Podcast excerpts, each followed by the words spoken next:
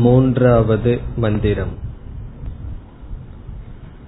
जागरितस्थानो बहिष्प्रज्ञः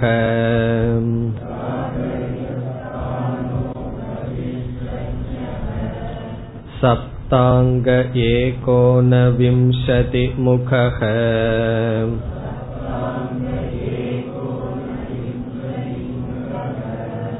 ஸ்தூலபுக் வைஸ்வானரக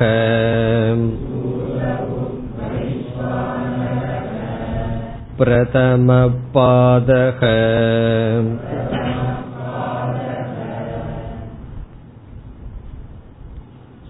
ஆத்மாவினுடைய முதல் பாதம் மூன்றாவது மந்திரத்தில் பேசப்படுகின்றது.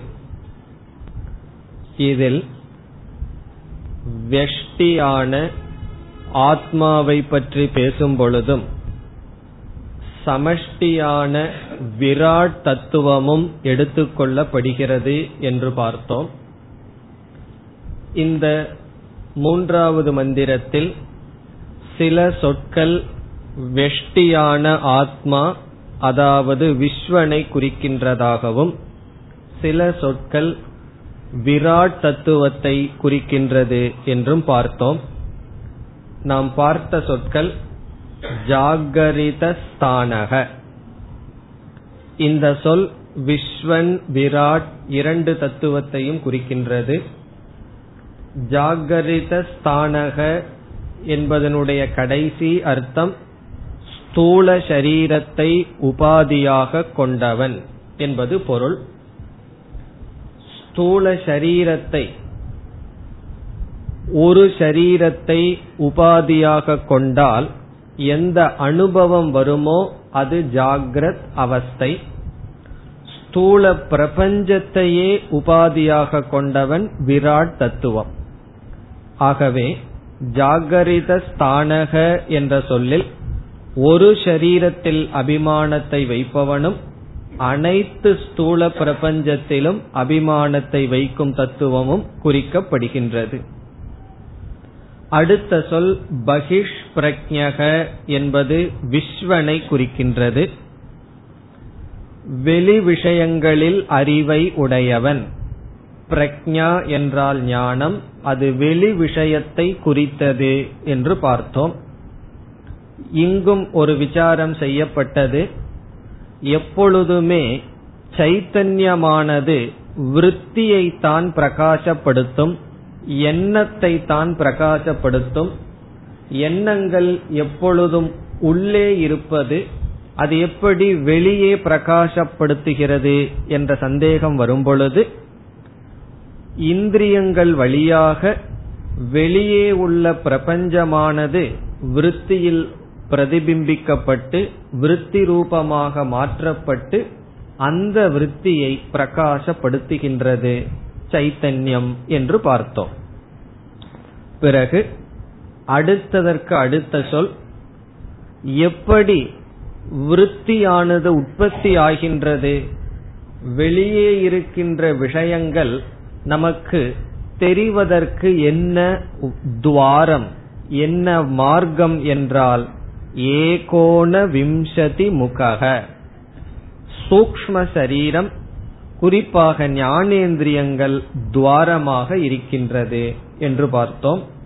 அடுத்தது ஸ்தூல புக் என்றால் ஸ்தூலமான பிரபஞ்சத்தை அனுபவிப்பவன். ஆத்மா யார் என்றால் ஸ்தூலமான விஷயத்தை அனுபவிப்பவன். இந்த சொற்கள் எல்லாம் விஸ்வனை குறிக்கின்றது என்று பார்த்தோம். இனி விராட்டை குறிக்கின்ற சொல் சப்தாங்கக என்ற சொல். ஏழு அங்கங்களை உடையவர். இதில் விராட் தத்துவம் என்றால் என்ன என்ற கேள்வி வரும்பொழுது அனைத்து பிரபஞ்சமும் அனைத்து ஸ்தூல பிரபஞ்சத்தையும் உடலாக கொண்டவர் விராட். அல்லது வேறு கோணத்தில் புரிந்து கொள்ள வேண்டும் என்றால் எந்த சைத்தன்யமானது அனைத்து ஸ்தூல பிரபஞ்சத்தையும் நான் என்று அபிமானிக்குமோ அந்த சைத்தன்யத்துக்கு விராட் என்று பெயர். எந்த ஒரு சைத்தன்ய தத்துவம் அறிவு தத்துவம் அனைத்து ஸ்தூல பிரபஞ்சங்களையும் நான் என்று அபிமானம் செய்யுமோ அந்த சைத்தன்யத்துக்கு விராட் தத்துவம் என்று பெயர். எந்த சைத்தன்யம் ஒரு ஸ்தூல சரீரத்தை நான் என்று அபிமானிக்குமோ அந்த சைத்தன்யத்திற்கு என்ன பெயர் என்று பார்த்தோம்? விஸ்வக என்று பார்த்தோம். ஆத்மாவுக்கு விஸ்வன் என்ற பெயர் எப்பொழுது வரும்? எந்த ஆத்மா அல்லது சைத்தன்யம் ஒரு உடலை மட்டும் நான் என்று சொல்லுமோ? ஒரு ஸ்தூல உடல். அதே ஒரு சைத்தன்யம் அனைத்து ஸ்தூல உடல் பிரபஞ்சத்தையும் நான் என்று பார்த்தால் அது விராட் தத்துவம். என்றால் இந்த அகில உலகமும் அதனுடைய உடல் என்றால் அதனுடைய தலை என்ன? கைகள் என்ன கால்கள் என்ன என்ற கற்பனை ஒரு உபனிஷத்தில் செய்யப்படுகிறது. அதுதான் இங்கு சப்தாங்கக என்ற சொல்லால் குறிப்பிடப்படுகிறது. சப்தக சப்தம் சப்த என்றால் ஏழு அங்கக என்றால் அங்கங்களை கொண்டது. இதற்கு மேலும் நாம் கற்பனை செய்யலாம். இங்கு உபனிஷத்தில் ஏழு அங்கங்கள் மட்டும் எடுத்துக்கொள்ளப்படுகின்ற அவைகள் என்ன என்று இப்பொழுது பார்க்க வேண்டும். சென்ற வகுப்புல பார்த்தோம். சாந்தோக்கிய உபனிஷத்தில் ஐந்தாவது அத்தியாயத்தில் பதினேழாவது பகுதி செக்ஷன் இரண்டாவது மந்திரத்தில் இந்த கருத்து வருகின்றது. அதை இங்கு உபனிஷத் ஞாபகப்படுத்துகின்றது. இப்ப சப்தாங்கங்கிற சொல்லினுடைய தாற்பயம் என்ன? அனைத்து ஸ்தூல பிரபஞ்சத்தையும் உடலாக உபனிஷத் கற்பனை செய்கின்றது. அப்படி செய்தால் உடல் என்று சொன்னால் தலை என்ன கால்கள் என்ன மத்திய பாகம் என்ன என்பதையெல்லாம் சொல்ல வேண்டும். அவைகள் என்ன என்று இப்பொழுது சொல்லப்படுகிறது. ஏழு அங்கங்களை ஒவ்வொன்றாக இப்பொழுது பார்க்கின்றோம். முதல் அங்கம் சிரக தலை. வரிசையா ஏழை பார்க்க வேண்டும். முதல் அங்கம் தலை. அதுதான பிரதானம். விராட் என்பவர் யார் என்றால் இந்த உலகத்தை உடலாக கொண்டவர் என்றால் அந்த விராட்டுக்கு தலை என்ன என்றால் ஸ்வர்கலோக சிரக சொர்க்கலோக சொர்க்கலோகம்தான் விராட்டுக்கு தலைப்பகுதியாக இருக்கின்றது. அது முதல் கற்பனை. இதெல்லாம் கற்பனை தான். உண்மையிலேயே சொர்க்கலோகத்துல தான் எல்லாம் பாக்கிறாரு நல்லா அர்த்தம் கிடையாது. சொர்க்கலோகம் மேல் ஆக கற்பனை செய்யப்படுகிறது. தலைப்பகுதியாக. இரண்டாவது கண்கள் நேத்திரம் சூரியக. நாம் பார்க்கின்ற சூரியன் விராட்டுக்கு கண்கள். சில உபனிஷத்துல சூரியன் சந்திரன் இரண்டு கண்களாக சொல்லப்படும். நட்சத்திரங்கள் எல்லாம் கண்களாக பேசப்படும். இங்கு சூரியன் கண்கள். மூன்றாவது மவுத் வாய். விராட்டுக்கு வாய் என்ன? விராட் புருஷனுடைய வாய் எது என்றால் அக்னிகி நெருப்பு என்ற தத்துவம். அக்னிகி வாய். தலை சொர்க்கலோகம் கண் சூரியன் வாயானது அக்னி. நான்காவது பிராணன். நம்முடைய உடல்ல பிராணன் சென்று கொண்டு வருகிறது. அதுபோல் விராட்டினுடைய பிராணன் என்ன என்றால் வாயுகு காற்று. அவருடைய மூச்சு காற்று தான் நாம் அனுபவிக்கின்ற அனைத்து காற்றும். பிராணக வாயுகு. பிராணக வாயுக்கு வித்தியாசம் தெரிகின்றதோ எப்படி நமக்குள் பிராணன் சென்று வருகிறதோ அதுபோல் விராட் என்ற தத்துவத்திற்கு பிராணன் எது என்றால் இந்த உலகத்தில் சஞ்சரிக்கின்ற வாயு. அடுத்ததாக மூத்திரஸ்தானம். மூத்திரஸ்தானம் என்றால் சிறுநீரு தங்கி இருக்கின்ற இடம். அது கடல் கடல் நீர் தண்ணீர். மூத்திரஸ்தானம் கிட்னி பிளாடர் எந்த இடத்தில் மூத்திரம் தங்கி இருக்குமோ நம்முடைய சரீரத்தில் அது கடலுக்கு கடல் நீருக்கு ஒப்பிடப்படுகின்றது.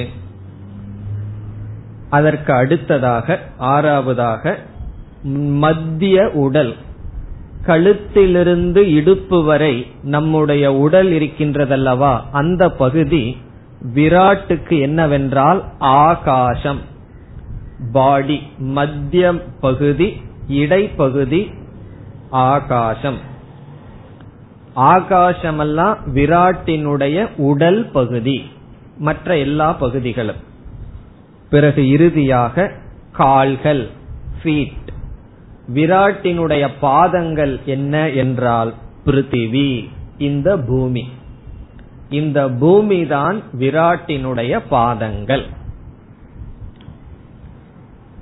இவ்விதம்.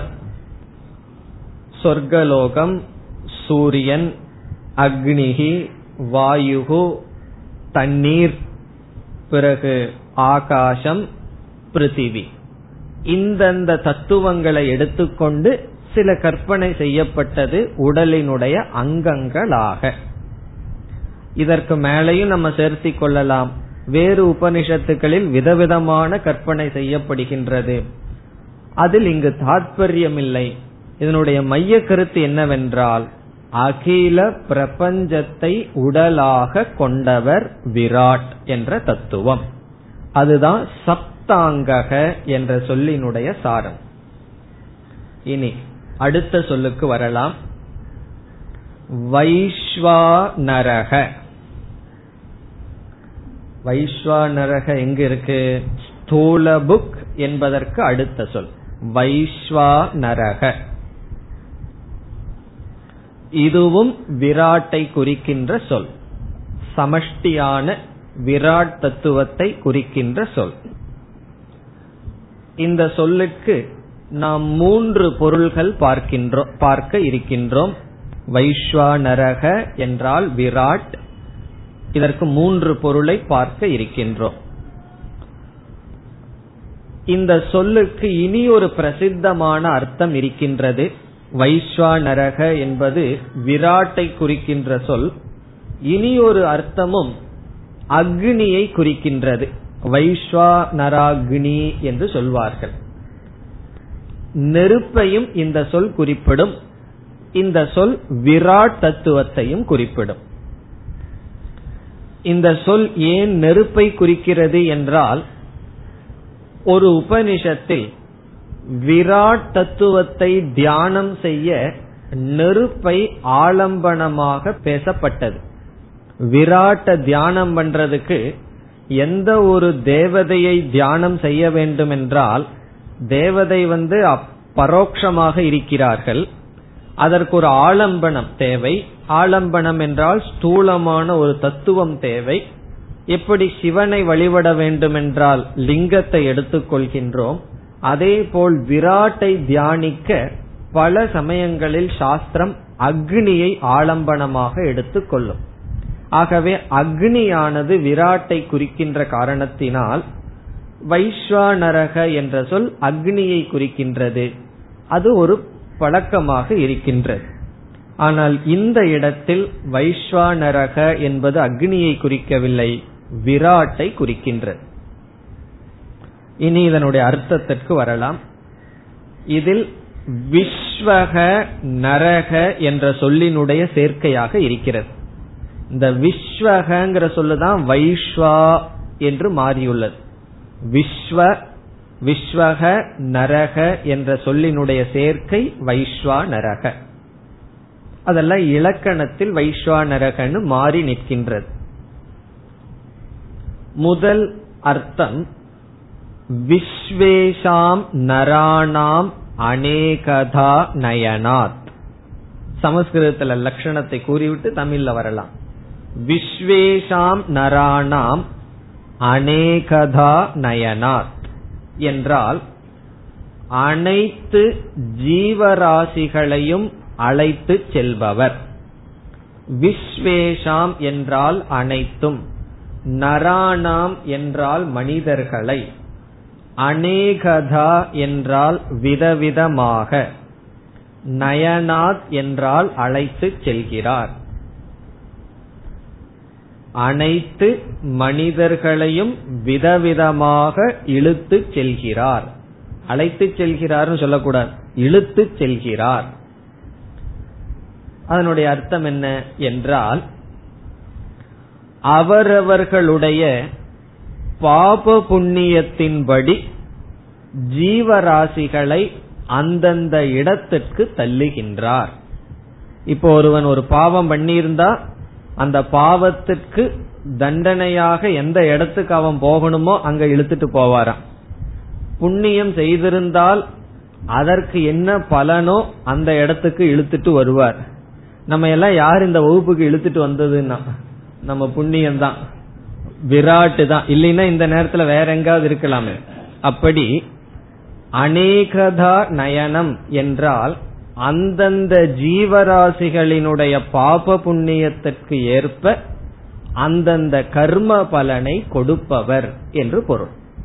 விஸ்வக என்ற சொல்லுக்கு அனைத்தும் என்றும் நரக என்ற சொல்லுக்கு மனிதன் என்றும் பொருள். இப்ப விஸ்வேஷாம் நராணாம் என்றால் அனைத்து மனிதர்களை அவரவர்களுடைய பாப புண்ணியத்துக்கு ஏற்ப அநேகதா விதவிதமான டைரக்ஷன் விதவிதமான இடங்களுக்கு அனுபவங்களுக்கு நயனாத் என்றால் அழைத்து செல்கிறார். காரணம் என்ன? சர்வேஸ்வரத்வாத். அவர் சர்வேஸ்வரனாக இருக்கின்ற காரணத்தினால். இப்ப விஸ்வேஷாம் நராணாம்ங்கிறதுலிருந்து விஸ்வானரக. விஸ்வானரக என்பது இலக்கணப்படி வைஸ்வானரக என்று மாறியுள்ளது. இப்ப இந்த தத்துவம் யாருன்னா? அந்த ஈஸ்வரன். ஈஸ்வரனே தான் விராட்டா இருக்கார். அவர் என்ன செய்கின்றார்? கர்ம பலனை கொடுத்து கொண்டு இருப்பவர் என்ற பொருள் வைஸ்வானரக என்ற சொல்லிலிருந்து கிடைக்கிறது. இனி இரண்டாவது பொருள் விஸ்வமாகவும் நரனாகவும் இருக்கின்றார். விஸ்வச்ச அசௌ நரகச்ச என்றால் இந்த உலகமாகவும் மனிதர்களாகவும் தோன்றிக் கொண்டு இருக்கின்றார் விஸ்வகச்ச அசோ நரகச்ச என்றால் விஸ்வமாகவும் விஸ்வம்னா உலகம் உலகமாகவும் மனிதர்களாகவும் இருக்கின்றார். இதனுடைய அர்த்தம் என்னன்னா அனைத்துமாக இருக்கின்றார் சர்வாத்மா அனைத்துமாக இருப்பவர் என்று பொருள். முதல் பொருள் என்ன? அனைவரையும் அழைத்து செல்பவர். அதனுடைய சாரம் கர்ம பலனை கொடுப்பவர் இங்கு அனைத்துமாக இருப்பவர். இனி மூன்றாவது பொருள் விஸ்வ தேக அதிஷ்டாதா. அனைத்து தேகங்களுக்கும் அதிஷ்டானமாக இருப்பவர். விஸ்வ தேக அதிஷ்டாதா என்றால் அனைத்து சரீரங்களுக்கும் ஆதாரமாக இருப்பவர்.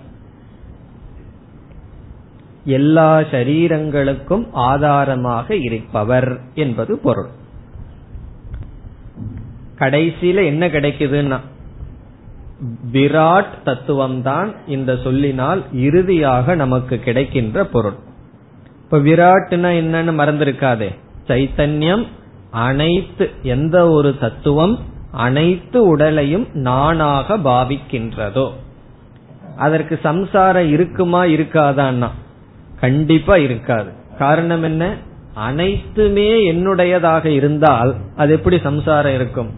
இந்த உலகத்தில் இருக்கிற பணம் எல்லாம் என்னுடைய பணம்னு இருந்தா அவன் திருடனாக முடியுமோ? காரணம் என்ன? எல்லாமே அவனுடையதுங்கும் போது எங்கு பேதம் இருக்கிறது திருடுவதற்கு? அதே போல துக்கப்படுறதுக்கும் துயரத்திற்கும் எந்த காரணமும் கிடையாது. தனக்கு வேறாக எதுவும் இல்லாத காரணத்தினால். அப்படிப்பட்ட ஆத்மா வைஸ்வா நரக விராட் தத்துவம்.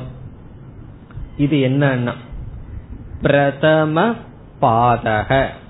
முதல் பாதம் பிரதமக என்றால் முதலான பாதக என்றால் அம்சக. முதலான அம்சம் ஆத்மாவினுடைய முதல் அம்சம். ஃபர்ஸ்ட் குவார்டர் இதனுடைய முதல் அம்சம் என்ன? விராட் விஸ்வன் இரண்டும் சேர்ந்த தத்துவம். ஆத்மாவுக்கு எவ்வளவு பாதம் இருக்கின்றது என்று அறிமுகப்படுத்தப்பட்டது? நான்கு பாதங்கள் சதுஷ்பாத் என்று அறிமுகப்படுத்தப்பட்டது. ஒவ்வொரு பாதமாக நாம் பார்த்து செல்ல வேண்டும். அதில் ஆத்மாவினுடைய முதல் பாதம் ஜாகரித ஸ்தானக விழிப்பு நிலையில் இருப்பது. இதை நாம் எப்படி புரிந்து கொள்ள வேண்டும் என்றால் ஆத்மா என்றால் நான். எனக்கு நான்கு விதமான அம்சங்கள் இருப்பதாக சாஸ்திரம் பேசுகிறது. என்னுடைய முதல் அம்சம் முதல் ரோல் என்னவென்றால் ஸ்தூல சரீரம் வரை நானாக இருந்து இந்த உலகத்தை அனுபவிப்பவன். இப்ப நான் யாருன்னு சொன்னா இந்த ஸ்தூல சரீரத்தோட இருப்பவன். அதனால அனுபவிக்கப்படும் உலகத்தை அனுபவத்தை கொண்டவனாக இருக்கின்றேன். உண்மையில என்ன சொல்ல போகுது உபனிஷத்? உனக்கு ஸ்தூல சரீரம் கிடையாது ஸ்தூல பிரபஞ்சம் கிடையாதுன்னு சொல்ல போகுது. ஆனா நம்முடைய அனுபவம் என்ன? சாஸ்திரம் எல்லாம் படிக்கிறதுக்கு முன்னாடி நீ யாருன்னு கேட்டா இந்த உடலோடு சேர்ந்துதான் நான் புரிந்து கொண்டுள்ளோம். அதைத்தான் உபனிஷத் சொல்கின்றது. ஆகவே இந்த பாதத்தில் சொன்னது உபதேசம் அல்ல உபதேசவாதம் அல்ல அனுவாதம் அனுவாதம்னா நமக்கு தெரியாதத சாஸ்திரம் சொல்லல தெரிஞ்சதைத்தான் திருப்பி சொல்கின்றது. அனுவாதம்னா தெரிந்ததை சொல்வது. இதை எதற்கு அனுவாதம் பண்ணுதுன்னு சொன்னா அந்த அணுவாதத்தை அத்தியாரோபம் என்று சொல்வோம். ஆனாலும் இந்த அனுவாதத்தில் ஒரு உபதேசம் இருக்கின்றது. அது என்ன உபதேசம்? இந்த ஆத்மா விராட்டோடு வேறுபட்டு இல்லை. சமஷ்டி வெஷ்டி ஐக்கியமானது உபதேசமாக இதற்குள் மறைந்து இருக்கின்றது. காரணம் என்னவென்றால் சமஷ்டியை வெஷ்டியை நாம் பிரிக்க முடியாது. சமஷ்டி வெஷ்டி சொல் உங்களுக்கு தெரிந்திருக்கும். சமஷ்டி என்றால் அனைத்தும் வெஷ்டி என்றால் ஒன்று. அதை நாம் பிரிக்க முடியாது. காரணம் என்னவென்றால் சமஷ்டிங்கிறது என்ன? அகில பிரபஞ்சம். வெஷ்டிங்கிறது இந்த ஒரு சரீரம். நாம் இந்த ஒரு சரீரத்தில் இருக்கிற அபிமானத்தை விட்டுறோம்னு வச்சுக்கோமே. ஸ்தூல சரீரத்தில் இருக்கிற அபிமானத்தை விட்டு நாம சூக்ம சரீரத்துல மட்டும் அபிமானம் வைக்கும் போது என்ன ஏற்பட்டு விடுகிறது? ஸ்தூல பிரபஞ்சமுமே லயத்தை அடைந்து விடுகிறது. இந்த ஸ்தூல சரீரத்தில் அபிமானத்தை விட்டோம்னா ஸ்தூல பிரபஞ்சமும் சேர்ந்து தியாகம் செய்யப்படுகிறது. அதனாலதான் உலகத்தில் இருக்கிற எல்லா சரீரத்தில் இருக்கிற அபிமானத்தையும் நம்ம விட வேண்டிய அவசியம் இல்லை. இந்த ஒரு சரீரத்தில் இருக்கிற அபிமானத்தை விட்டோம்னா அனைத்து சரீரத்தில் இருக்கிற அபிமானத்தையும் விட்டதற்கு சமம். இந்த ஒன்றை லயப்படுத்தும் பொழுது முழுமையும் லயத்தை அடைகின்றது. அது எதற்காக என்பதையெல்லாம் மேலும் விளக்கமாக பிறகு பார்க்க இருக்கின்றோம். இப்ப இந்த மூன்றாவது மந்திரத்தினுடைய சாரம் என்ன? நான் ஆத்மா ஸ்தூல சரீரம் வரை அபிமானம் வைக்கும் பொழுது ஸ்தூல பிரபஞ்சத்தை அனுபவிக்கின்றேன். எந்த ஒரு ஆத்மா அனைத்து ஸ்தூல பிரபஞ்சத்தையும் அபிமானம் வைக்குமோ அந்த ஆத்மாவும் எந்த ஒரு ஆத்மா ஸ்தூல சரீரத்தை அபிமானிக்கின்றதோ இரண்டும் ஒன்றுதான். விஸ்வனும் விராட்டும் ஒன்றுதான். என்பது இந்த மந்திரத்தினுடைய சாரம் இனி நாம் நான்காவது மந்திரத்திற்கு செல்லலாம் स्वप्नस्तानोऽन्त प्रज्ञः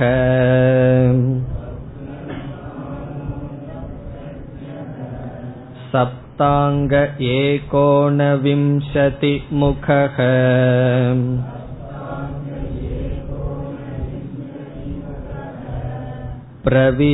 प्रविविक्तभुक्तैजसः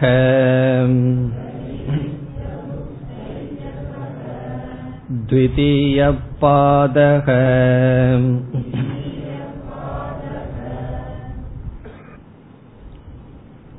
ஆத்மாவினுடைய இரண்டாவது பாதம் இரண்டாவது அம்சம் இங்கு பேசப்படுகின்றது இதற்கு முன் நாம் பார்த்தோம் பிரபஞ்சத்தை மூன்றாக நாம் பிரிக்கலாம் என்று பார்த்தோம். ஸ்தூல பிரபஞ்சம் சூக்ம பிரபஞ்சம் காரண பிரபஞ்சம். ஸ்தூல பிரபஞ்சம் முடிவடைகிறது ஜாகிரத அவஸ்தையுடன். சூக்ம பிரபஞ்சத்திற்கு இப்பொழுது வருகின்றோம். ஸ்தூல பிரபஞ்சத்திற்கு இனியொரு பெயர் கொடுத்தோம் ஜாகிரத் பிரபஞ்சம் என்று. அதே போல சூக்ம பிரபஞ்சத்திற்கு சொப்ன பிரபஞ்சம் என்ற பெயர் கொடுக்கப்படுகிறது. சொப்ன பிரபஞ்சம். அது எதற்கு சொப்பன பிரபஞ்சம் என்ற பெயர் வந்தது என்றால் சொப்பன அவஸ்தையில் அனுபவிக்கப்படுவதனால். சொப்பனம் என்றால் கனவு. கனவு அவஸ்தையில் அனுபவிக்கப்படுவதனால் சூக்ம பிரபஞ்சத்துக்கு சொப்பன பிரபஞ்சம் என்று பெயர். இனி ஸ்தூல பிரபஞ்சம் ஜாகிரத் பிரபஞ்சத்தை மூன்றாக பிரித்தோம். ஞாபகம் இருக்கின்றதோ? பிரமாணம் பிரமேயம் பிரமாதா. ஜாகிரத் பிரமாதா ஜாகிரத் பிரமாணம் ஜாகிரத் பிரமேயம்னு பிரிக்கப்பட்டதாக பார்த்தோம். அதே போல சொப்ன பிரபஞ்சத்தையும் நாம் பிரிக்கின்றோம். சொப்ன பிரமாதா சொப்ன பிரமாணம் சொப்ன பிரமேயம் என்று கனவில் அறிபவன் கனவில் அறிய உதவும் கருவி கனவில் அறியப்படும் பொருள். அதாவது ஒரு உலகத்தை மூணா பிரிச்சர்றோம். அறிபவன் அறிவை கொடுக்கும் கருவி அறியப்படும் பொருள். ஸ்தூல பிரபஞ்சத்தை மூன்றாக பிரிக்கின்றோம். ஸ்தூல விஷயத்தை அறிபவன் ஸ்தூல விஷயத்தை அறியும் கருவி ஸ்தூல விஷயம். அதே போல இங்கு சூக்ஷ்ம உலகத்தை அறிபவன் சூக்ஷ்ம உலகத்தை அறிய உதவும் கருவி சூக்ஷ்ம உலகம் அறியப்படும் பொருள். இதில் ஆத்மாவும் ஆத்மான சைத்தன்யம். சைத்தன்யம் பிளஸ் சைத்தன்யத்துடன் வாசனாமய சரீரம் அல்லது சூக்ஷ்ம பிரமாதா. சூக்ஷ்ம பிரமாணம். சேர்ந்தால் கிடைக்கும் தத்துவத்திற்கு தைஜசக என்று பெயர். இப்ப தைஜசகங்கிறது ஆத்மாவுக்கு கிடைக்கின்ற இனி ஒரு பெயர். ஆத்மாவுக்கு விஸ்வன் ஒரு பெயர் கிடைத்தது. தைஜசன்கிற பெயர் எப்படி கிடைக்கின்றது என்றால் ஆத்மாவும் சூக்மமான அல்லது சொப்பன பிரமாதா சொப்பன பிரமாணம் கனவை காண்பவன் கனவை காண உதவும் கருவி இந்த இரண்டும் சேர்ந்து ஆத்மாவை பார்த்தால் அந்த ஆத்மாவுக்கு தைஜசன் என்ற பெயர் வருகிறது. ஏற்கனவே செஞ்ச விஷயம்தான். இதற்கு முன். பிறகு ஆத்மாவும் சொப்பன பிரமேயம் சூக்ம சிருஷ்டி அனைத்தும் சேர்ந்து பார்த்தால் நீங்களே சொல்லலாம் சமஷ்டிக்கு என்ன பெயர்? ஹிரண்ய கர்ப்பக என்ற பெயர் கிடைக்கிறது. அங்க விராட்னா என்ன? ஸ்தூல பிரபஞ்சத்தை அபிமானிப்பவர். இங்கு ஹிரண்ய கர்ப்பர் என்றால் சூக்ம பிரபஞ்சத்தை அபிமானம் செய்யும் தத்துவம். அது ஹிரண்ய கர்ப்பர். அப்ப யாரு தைஜசன் யாரு ஹிரண்ய கர்ப்பன் ஆத்மாதான் தைஜசன். ஆத்மாதான் ஹிரண்ய கர்ப்பன் எப்படிப்பட்ட ஆத்மா? பிரமாதா பிரமாணம். சொப்பனத்தை பார்ப்பவன் சொப்பனத்தை பார்க்கும் கருவி. இந்த இரண்டு அம்சத்தை சேர்ந்த ஆத்மா தைஜசன் என்றும் பிறகு அனைத்து சூக்ம பிரபஞ்சமும் அபிமானிக்கின்ற ஆத்மாவுக்கு ஹிரண்ய கர்ப்பன் என்றும் பெயர். இனி சென்ற மந்திரத்தில் நடந்ததுதான் இங்கும் நடக்கின்றது. எப்படி சென்ற மந்திரத்தில் விஸ்வனும் விராட்டும் ஐக்கியமாக பேசப்பட்டதோ அதுபோல் இங்கு தைஜசனும் ஹிரண்ய கர்ப்பனும் ஒன்றாக எடுத்துக்கொள்ளப்படுகிறது என்றால் இங்கு சில சொற்கள் தைஜசனை சில சொற்கள் ஹிரண்ய கர்ப்பனை குறிக்க வேண்டும். அதே போலதான் இங்கும் நாம் பார்க்கின்றோம். இதுல கடினமான விஷயங்கள் ஒன்றுமில்லை. நான் ஆத்மா ஸ்தூல சரீரத்தில் இருக்கிற அபிமானத்தை விட்டுட்டு சூக்ம சரீரம் வரை அபிமானம் வைக்கும் பொழுது ஒரு உலகத்தை அனுபவிக்கின்றேன். அது கனவு உலகம். எந்த உலகத்தை நான் அனுபவிக்கின்றேனோ அந்த உலகத்துக்கு கனவு உலகம். கனவை தான் சொப்பன பிரபஞ்சம் அல்லது சொப்பனம் என்று சொல்கின்றோம். ஸ்தூல சரீரத்தில் அபிமானம் வந்துட்டா கனவு வராது. இந்த சரீரத்தில் இருக்கிற அபிமானத்தை விட்டுட்டு சூக்ம சரீரத்தில அபிமானம் வைக்கணும். அப்பொழுதுதான் கனவானது தோன்றுகிறது. இனி இந்த மந்திரத்தில் உள்ள ஒவ்வொரு சொற்களுக்கு செல்ல வேண்டும். முதல் சொல் சொப்பனஸ்தானக. சொப்பனஸ்தானக என்பது விராட்டையும் குறிக்கின்றது ஹிரண்ய கர்ப்பனை விராட் அல்ல தைஜசனையும் குறிக்கின்றது. அதேபோல் இங்கு சொப்பனஸ்தானக என்ற சொல் தைஜசனையும் ஹிரண்ய கர்ப்பனையும் குறிக்கின்றது சமஷ்டியையும் வெஷ்டியையும் குறிக்கின்றது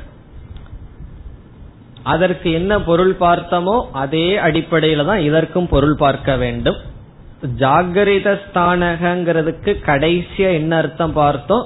ஸ்தூல சரீரத்தை உபாதியாக கொண்ட தத்துவம்னு பார்த்தோம். அப்ப இங்க என்ன பதில் சொல்லணும்? சூக்ம சரீரத்தை உபாதியாக கொண்டவர். ஸ்தானம் என்பது இங்கு உபாதி. சொப்பனம் என்றால் கனவு அனுபவம் கனவு அனுபவத்தை உபாதியாக கொண்டது என்றால் கனவு அனுபவம் தோன்ற எந்த சரீரம் தேவையோ அதை உபாதியாக கொண்டது. அதை தானாக அபிமானம் செய்கின்றது. சொப்பனஸ்தானக சூக்ம சரீரத்தை நான் என்று அது சொல்கின்றது. சொப்பனஸ்தானக அனைத்து சூக்ம பிரபஞ்சத்தை நான் சொன்னா அவர் ஹிரண்ய கர்ப்பர். ஒரு சூக்ம சரீரத்தை மட்டும் நான் சொல்லும் பொழுது அது தைஜசன். தைஜசன்கிற சொல் வர இருக்கின்றது. அங்கு நம்ம அதற்கு விளக்கத்தை பார்க்கலாம். இனி அடுத்த சொல்லுக்கு செல்லலாம். அந்த பிரஜக இதற்கு முன்னாடி பகிஷ் பிரக்ஞக இப்பொழுது அந்த பிரக்ஞக இதனுடைய பொருள் கனவு என்றால் ஜாகிரத் அவஸ்தையில் நாம் விதவிதமான அனுபவங்களை அனுபவிக்கின்றோம். விதவிதமான அனுபவங்கள் நமக்கு தோன்றின. அந்த அனுபவங்களினுடைய சம்ஸ்காரங்கள் மனதில் பதிந்துள்ளது. சாஸ்திரப்படி இந்த ஜென்மத்தில் மட்டுமல்லவா வேற ஏதாவது ஜென்மத்தினுடைய அனுபவங்களினுடைய சம்ஸ்காரங்களும் நம்முடைய சூக்ம சரீரத்துல இருக்குமா? இதெல்லாம் காரிக்கையில பார்க்க போறோம். அவர் சொப்பனத்தை எடுத்துட்டு நல்லா விளக்க போறார் கௌடபாதாச்சாரியார் அங்கு நன்கு பார்க்க இருக்கின்றோம். அந்த சம்ஸ்காரங்களை கூடிய மனமானது ஒரு பிரபஞ்சத்தை சிருஷ்டிக்கின்றது கனவில். அதுவும் கர்ம பலத்தினால்தான் கனவும் கூட சில கர்ம பலனுக்கு காரணம். கர்ம பலனை தீர்ப்பதற்கு காரணமாக இருக்கிறது. அதனாலதான் நம்ம விரும்பிய கனவு வர்றதில்லை. அது வர்ற கனவை தான் நம்ம அனுபவிக்க முடியும். நம்மளாக விரும்பிய கனவு அனுபவிக்கணும்னா எவ்வளவு நல்லா இருக்கும். அப்ப என்ன ஆகும்னா ஜாகிரத் பிரபஞ்சமே அவசியம் இல்லை பேசாம கண்ணை மூடி உட்கார்ந்துட்டு விரும்பிய லோகத்தை அனுபவிச்சுட்டு போயிட்டு இருக்கலாம். ஆனால் கனவும் அது பாவ புண்ணியத்திற்கு தகுந்தாற்போல் மனதில் தோன்றுகிறது. அந்த பிரபஞ்சத்தை வாசனாமய பிரபஞ்சம் என்று சொல்லப்படும். வாசனாமயம்னு என்ன? வாசனைன்னு என்ன? சாஸ்திரத்துல நம்ம மனதுல பதிந்த சம்ஸ்காரங்களுக்கு வாசனா என்று சொல்லப்படும். வாசனைனா ஸ்மெல் அப்படின்னு அர்த்தம் இல்ல மோந்து பார்க்கறதுன்னு அர்த்தம் இல்ல மனதில் ஏற்பட்டுள்ள பதிவுக்கு வாசனைகள். அந்த வாசனைகளிலிருந்து உலகமானது தோன்றுகிறது. வாசனைன்னு சொன்ன என்ன? ஒரு யானைய பார்த்திருப்போம். அந்த யானையினுடைய உருவம் மனசுல வாசனையா இருக்கு. கனவுல என்ன ஆயிருக்குன்னா அந்த வாசனையானது யானையை படைக்கின்றது. யானைங்கிறது உதாரணம். இந்த உலகத்தை படைக்கின்றது. பிறகு இந்த மனமே என்ன செய்கின்றது? அதை பார்ப்பவனையும் படைக்கின்றது. நம்மையே நம்ம சிருஷ்டிக்கிறோம். நம்மளே நம்மையே நாம் சிருஷ்டி செய்கின்றோம். எங்கு? கனவு நிலையில். பிறகு நம்ம என்ன செய்யறோம்? நம்மையே நாம் படைக்கின்ற நாம் நமக்கு பொருள்களையும் படைத்து விடுகின்றோம். வெறும் நம்ம மட்டும் உட்கார்ந்துட்டு இருந்தா என்ன ஆகிறது? உலகமும் படைக்கப்படுகின்றது. பிறகு கனவுல ஒரு பொருளை பார்க்கணும்னா காதுல பாப்போமா வாயில பாப்போமா கனவில் படைக்கப்பட்ட கண்ணினால் பார்ப்போம். கனவுல ஒரு பொருளை சாப்பிடணும்னா கனவில் படைக்கப்பட்ட வாயினால் சாப்பிடுகின்றோம். இப்ப அங்கும் இந்திரியங்கள் எல்லாம் படைக்கப்படுகின்றது. ஆகவே இந்த சூக்ம சரீரமானது மூன்றாக பிரிகின்றது. அனுபவிப்பவன் அனுபவிக்கப்படும் பொருள் அனுபவிக்கும் கருவி என்று மூன்றாக பிரிந்து அனைத்துக்கும் உபாதானம் என்னன்னா நம்முடைய சூக்ம சரீரம். அங்கு நாம் உலகத்தை பார்த்து அனுபவித்து வருகின்றோம். இதுல எல்லாத்துக்கும் கனவு வருகின்றது. அதுல சந்தேகம் இல்லை. யாருக்காவது கிளாஸ்ல கனவே வராம இருந்திருந்தா இந்த கிளாஸ் புரியாது. ஆனா எல்லாத்துக்கும் கனவு வர்றதுனால நமக்கு தெரியும் கனவில் விஷயங்களை அனுபவிக்கின்றோம். இப்பொழுது கனவில் அனுபவிக்கப்படும் பதார்த்தத்திற்கு பதார்த்தம் வெளியே இருந்து தோன்றிய எண்ணங்கள் அல்ல. இப்ப நம்ம விழிப்பு நிலையில் ஒரு வெளியே இருக்கிற யானைய பார்த்து அதனுடைய எண்ணங்கள் மனதில் தோன்றி அந்த எண்ணத்தை பார்க்கின்றோம். ஆனா கனவுல வந்து யானை வருவதற்கு அந்த யானை வெளியே இருந்து உற்பத்தியாகவில்லை. சம்ஸ்காரத்திலிருந்து வாசனையிலிருந்து உற்பத்தி ஆனது. ஆகவே அந்த பிரக்ஞா அந்த அறிவானது அந்த பிரக்ஞக அது உள்ளிருக்கின்ற அறிவாக இருக்கின்றது. வெளியே இருக்கின்ற விஷயத்திலிருந்து அறிவாக வரவில்லை. அது நமக்குள் இருக்கின்ற வாசனா ரூபமாக இருக்கின்ற அறிவையே அது பார்ப்பதனால் அந்த அறிவானது அந்த பிரஜக இப்ப பகிஷ் பிரஜகன என்ன? வெளி விஷயங்களிலிருந்து எண்ணங்கள் தோன்றி அதை ஆத்மா பிரகாசப்படுத்தினால் வெளி விஷயம் வெளி ஞானம். மனதுக்குள்ளிருந்தே எண்ணங்கள் தோன்றி அந்த எண்ணங்களை பிரகாசப்படுத்தும் பொழுது அந்த பிரஜக என்று சொல்லப்படுகிறது. அந்த பிரஜக என்றால் வாசனாமய வாசனையினால் தோன்றிய பிரபஞ்சத்தை அனுபவிப்பவனாக இருக்கின்றது. எது? ஆத்மா. எப்பொழுது? சொப்பன ஸ்தானக. சொப்பன அவஸ்தையில் இருக்கும் பொழுது அந்த பிரஜனாக இருக்கின்றது. இது எதை குறிக்கின்றது? வெஷ்டி தைஜசனை குறிக்கின்றது. இனி அடுத்த சொல். சப்தாங்கக. சப்தாங்கக என்பது ஹிரண்ய கர்ப்பனை குறிக்கின்றது. இதற்கு முன் என்ன அர்த்தம் பார்த்தோமோ அதே அர்த்தம்தான். புதிதான அர்த்தம் கிடையாது. ஏழு அங்கங்களை உடையது என்றால் சூக்ம சரீரம். அந்த சூக்ம சரீரத்தை இங்கு சப்தாங்கக என்று சொல்லப்படுகின்ற. உபனிஷத் அதே சொல்லை சொல்லி அனைத்துமாக இருக்கின்றது என்பதை காட்டுவதற்காக சொல்கின்றது. அதனால் அதற்கு சென்ற மந்திரத்துல பார்த்த அர்த்தம். ஆனா அதற்கு அங்கமா வெளி விஷயங்கள் இங்கு சூக்ம சரீரம். இனி அடுத்தது ஏகோண விம்சதி முகக. அதுவும் நம்ம பார்த்த சொல்தான் இது எதை குறிக்கின்றது என்றால் சொப்பன அவஸ்தையில் இந்திரியங்கள் நமக்கு வேண்டும் அல்லவா ஒரு கால் கனவுல நம்ம வந்து நம்மை காதில்லாதவர்களாக கனவு கண்டம்னு வச்சுக்குவோமே.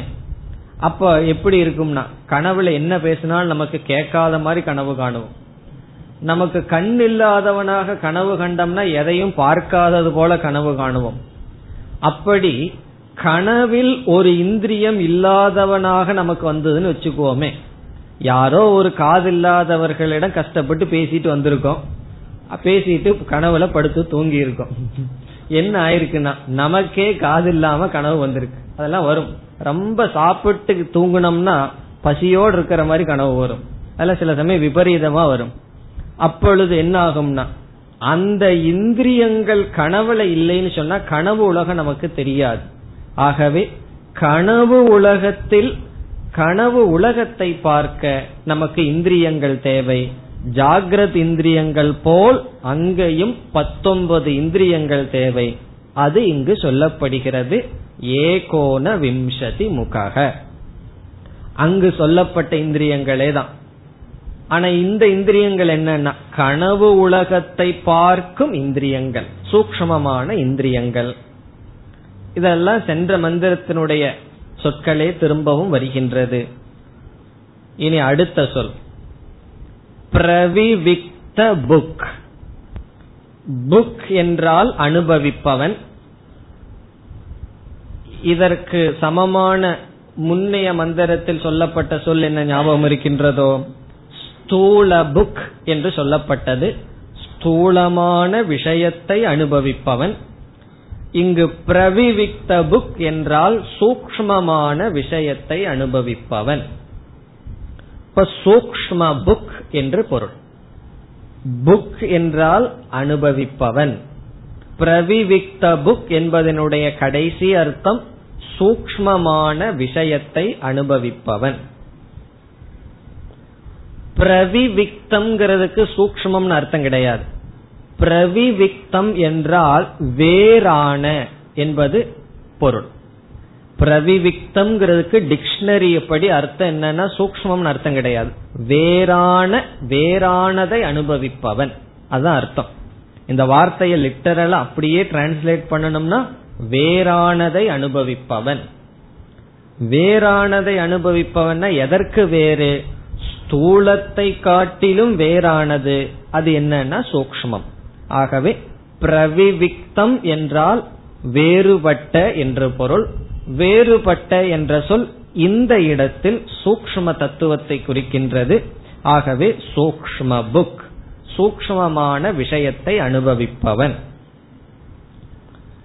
இனி அடுத்த சொல் தைஜசக. சென்ற மந்திரத்துல தைஜசகங்கிற இடத்துல வைஸ்வானரகன்னு சமஷ்டி வந்தது.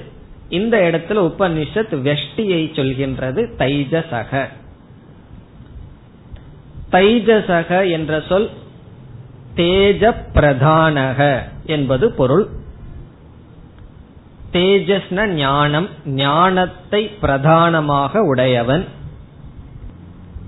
தைஜசகங்கிற சொல்லுக்கு ஏற்கனவே பொருளை பார்த்திருக்கோம். தைஜசகங்கிற சொல் யாரை குறிக்கின்றது? ஆத்மாவை குறிக்கின்றது.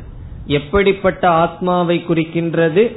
சூக்ம சரீரத்தை நான் என்கின்ற அபிமானத்தை உடைய ஆத்மாவுக்கு தைஜசன்னு பெயர் தேஜகன நெருப்புன்னு ஒரு அர்த்தம் இருக்கு.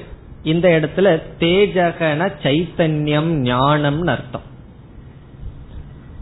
பிறகு தைஜசகங்கிற பேர் ஏன் அந்த ஆத்மாவுக்கு வந்தது என்றால் ஒரு உபனிஷத்துல ஒரு பெரிய விசாரம் செய்யப்படுகிறது.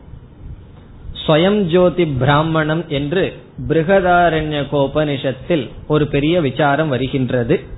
அதனுடைய சாரம் என்னவென்றால் நாம் விழிப்பு நிலையில் உலகத்தில் பல பொருள்களை பார்க்கின்றோம்.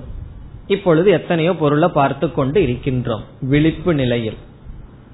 விழிப்பு நிலையில் ஒரு பொருள் பிரகாசப்படுத்துவதற்கு சூரியன் சந்திரன் வித்யுத் எலக்ட்ரிசிட்டி முதலிய பல பொருள்கள் வெளிச்சங்கள் ஜோதிகள் உதவி செய்கின்றன. நம்முடைய கண் அதுவும் ஒரு ஜோதி. ஜோதினா ஒளி தத்துவம். அதாவது பொருளை அறிய பயன்படும் லைட் வெளிச்சம். நாம் விழிப்பு நிலையில பொருளை அறிவதற்கு எத்தனையோ பொருள்கள் பயன்படுகின்றன. பிறகு நாம் கனவுக்கு செல்கின்றோம். கனவுக்கு சென்று அங்கும் பொருளானது நம்மால் பார்க்கப்படுகிறது. அங்க என்ன லைட் வந்திருக்கு என்று ஒரு பெரிய விசாரம் செய்து அங்கு பார்த்தோம்னா ஜாகிரத் பிரபஞ்சத்தில் இருக்கிற எந்த விதமான ஜோதியும் அங்கு பயன்படுவது கிடையாது. லைட்டை எல்லாம் ஆஃப் பண்ணிட்டு தானே நம்ம தூங்குறோம். இல்ல வெளிச்சத்துல தூங்கினாலும் இருட்டுல தூங்கினாலும் இந்த வெளிச்சம் கனவுல பயன்படுவது கிடையாது. அப்ப உபனிஷத் ஒரு கேள்வி கேட்கின்றது. இந்த எந்த ஒரு விதமான லைட்டும் இல்லாம எப்படி கனவுல நீ ஒரு பொருளை பார்க்கின்றாய் என்றால் அது ஜோதி. அந்த ஜோதியாக இருப்பது சைத்தன்ய ஜோதி அறிவு சொரூபம் ஆத்மா. இப்ப கனவுல ஆத்ம ஜோதியினால் அனைத்து பொருள்களையும் நீ பார்க்கின்றாய். பிறகு விழிப்பு நிலையில இந்த ஜோதியினால பார்க்கிறாயான்னு சொன்னா உபனிஷத் சொல்லுது அதுவும் ஆத்ம ஜோதியினாலதான் நீ பார்க்கின்றாய். ஆத்மா என்கின்ற அறிவினால் தான் அறிவு சொரூபத்தினால் தான் விழிப்பு நிலையிலும் பார்க்கப்படுகிறது. பிறகு ஏன் கனவ உபனிஷத் உதாரணமாக எடுத்துக்கொண்டதுன்னு சொன்னா ஆத்ம ஜோதியினாலும் பார்க்கிற இந்த ஜோதியினாலும் நான் பார்க்கின்றேங்கிற சந்தேகம் நமக்கு வரலாம். கனவுல வந்து வேறு எந்த ஜோதியும் இல்லாமல் வெறும் ஆத்மாவினுடைய ஜோதியினால் மட்டும் அந்த உலகம் பிரகாசப்படுத்தப்படுவதனால் நமக்கு சந்தேகம் இல்லாம புரியும். கனவுல பொருள்கள் தெரிகிறது அனைத்தும் பிரகாசப்படுத்தப்படுகிறதுன்னு சொன்னா வெளிஜோதிகள் இல்லாமல் ஆத்ம ஜோதி மட்டும் அங்கு இருக்கின்ற காரணத்தினால் என்று தெளிவாக நமக்கு புரிகிறது. ஆகவே உபனிஷத் வந்து ஸ்வயம் ஜோதி ஆத்மா என்று நிலைநாட்ட கனவை எடுத்துக்கொண்டு விசாரம் செய்கின்றது. அதுல சூக்ம சரீரத்தினால் கனவை நம்ம பார்க்கின்றோம்.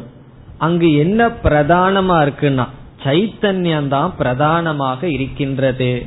சைத்தன்ய ஜோதி தான் பிரதானமாக இருக்கின்றது. இங்க நினைவுல எப்படின்னா விழிப்பு நிலையில் சைத்தன்யமும் இருக்கின்றது சூரிய பிரகாசமும் இருக்கின்றது சந்திர பிரகாசமும் இருக்கின்றது. இந்த பிரகாசமெல்லாம் இல்லாத பொழுதும் நாம் பிரகாசத்தை அனுபவிக்கின்றோம். அது கனவு நிலையில். ஆகவே தைஜசக என்ற சொல் எந்த பிரகாசமும் இல்லாத பொழுதும் எது பிரகாசத்தை கொடுத்து கொண்டிருக்கின்றதோ அந்த தத்துவத்தை குறிக்கின்றது. அது யார் என்றால் ஆத்மா. அதனாலதான் ஆத்மாவுக்கு இந்த பெயர் தைஜசக என்பது. அதெல்லாம் அந்த உபனிஷத்தில் விளக்கமாக நாம் பார்க்கலாம். இனி அடுத்த சொல் த்விதீய பாதக. த்விதீய பாதக இரண்டாவது அம்சம் இரண்டாவது பாதம். யாருக்கு? ஆத்மாவுக்கு. ஆத்மாவினுடைய இரண்டாவது பாதம். இப்ப இந்த மந்திரத்தில் என்ன நமக்கு வந்தது? நான் சூக்ம சரீரம் வரை அபிமானம் வைக்கும் பொழுது சூக்ம சரீரமே ஒரு பிரபஞ்சமாக மாறி இந்த உலகத்தை அனுபவிக்கின்றேன். அந்த உலகத்தை அனுபவிக்கின்ற நான் தைஜசன். அனைத்து சூக்ம பிரபஞ்சத்தையும் நான் என்ற எந்த ஒரு ஆத்மா சைத்தன்யம் அபிமானிக்கின்றதோ அது ஹிரண்ய கர்ப்பன் என்பது இதனுடைய சாரம். இனி நாம் அடுத்த ஆத்மாவினுடைய மூன்றாவது பாதம் ஐந்தாவது மந்திரத்திற்கு செல்லலாம். எத்திர युक्तो न कञ्चन कामं कामयते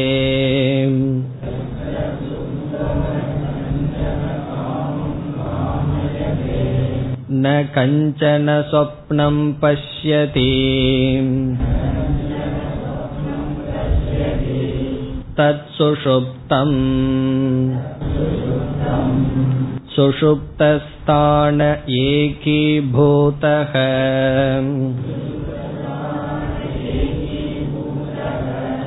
प्रज्ञानगण एव आनन्दमयः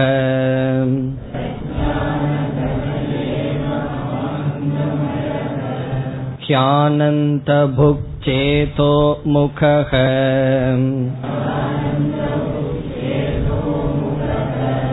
प्राज्ञस्तृतीयपादः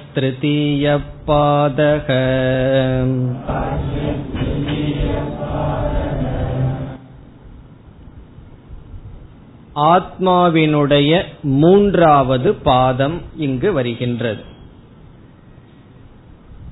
மூன்றாவது மந்திரத்தில் முதல் பாதம் நான்காவது மந்திரத்தில் இரண்டாவது பாதம் ஐந்தாவது மந்திரத்தில் மூன்றாவது பாதம்.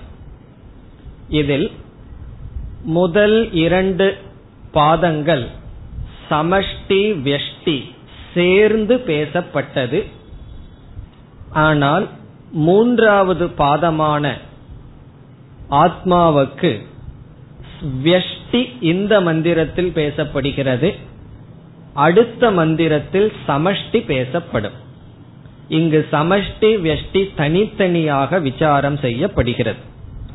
ஆத்மாவினுடைய மூன்றாவது பாதம் வெஷ்டி. இந்த மந்திரத்தில் சாரம். ஆத்மாவினுடைய மூன்றாவது பாதம் சமஷ்டி ஆறாவது மந்திரத்தின் சாரம். சமஷ்டி வெஷ்டினா ஞாபகம் இருக்கும். இப்ப விஸ்வன் விராட்டுங்கிற தத்துவம் முதல் மந்திரத்தில் மூன்றாவது மந்திரத்தில் சேர்ந்து பேசப்பட்டது.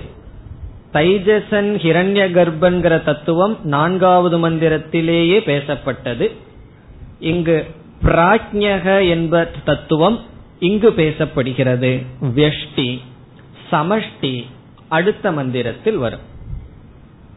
இனி ஆத்மாவினுடைய மூன்றாவது பாதம் என்ன என்றால் காரண சரீரத்தில் மட்டும் ஆத்மா அபிமானம் வைக்கும் பொழுது அதற்கு வருவது மூன்றாவது பாதம் ஆழ்ந்த உறக்கம் என்ற அவஸ்தை.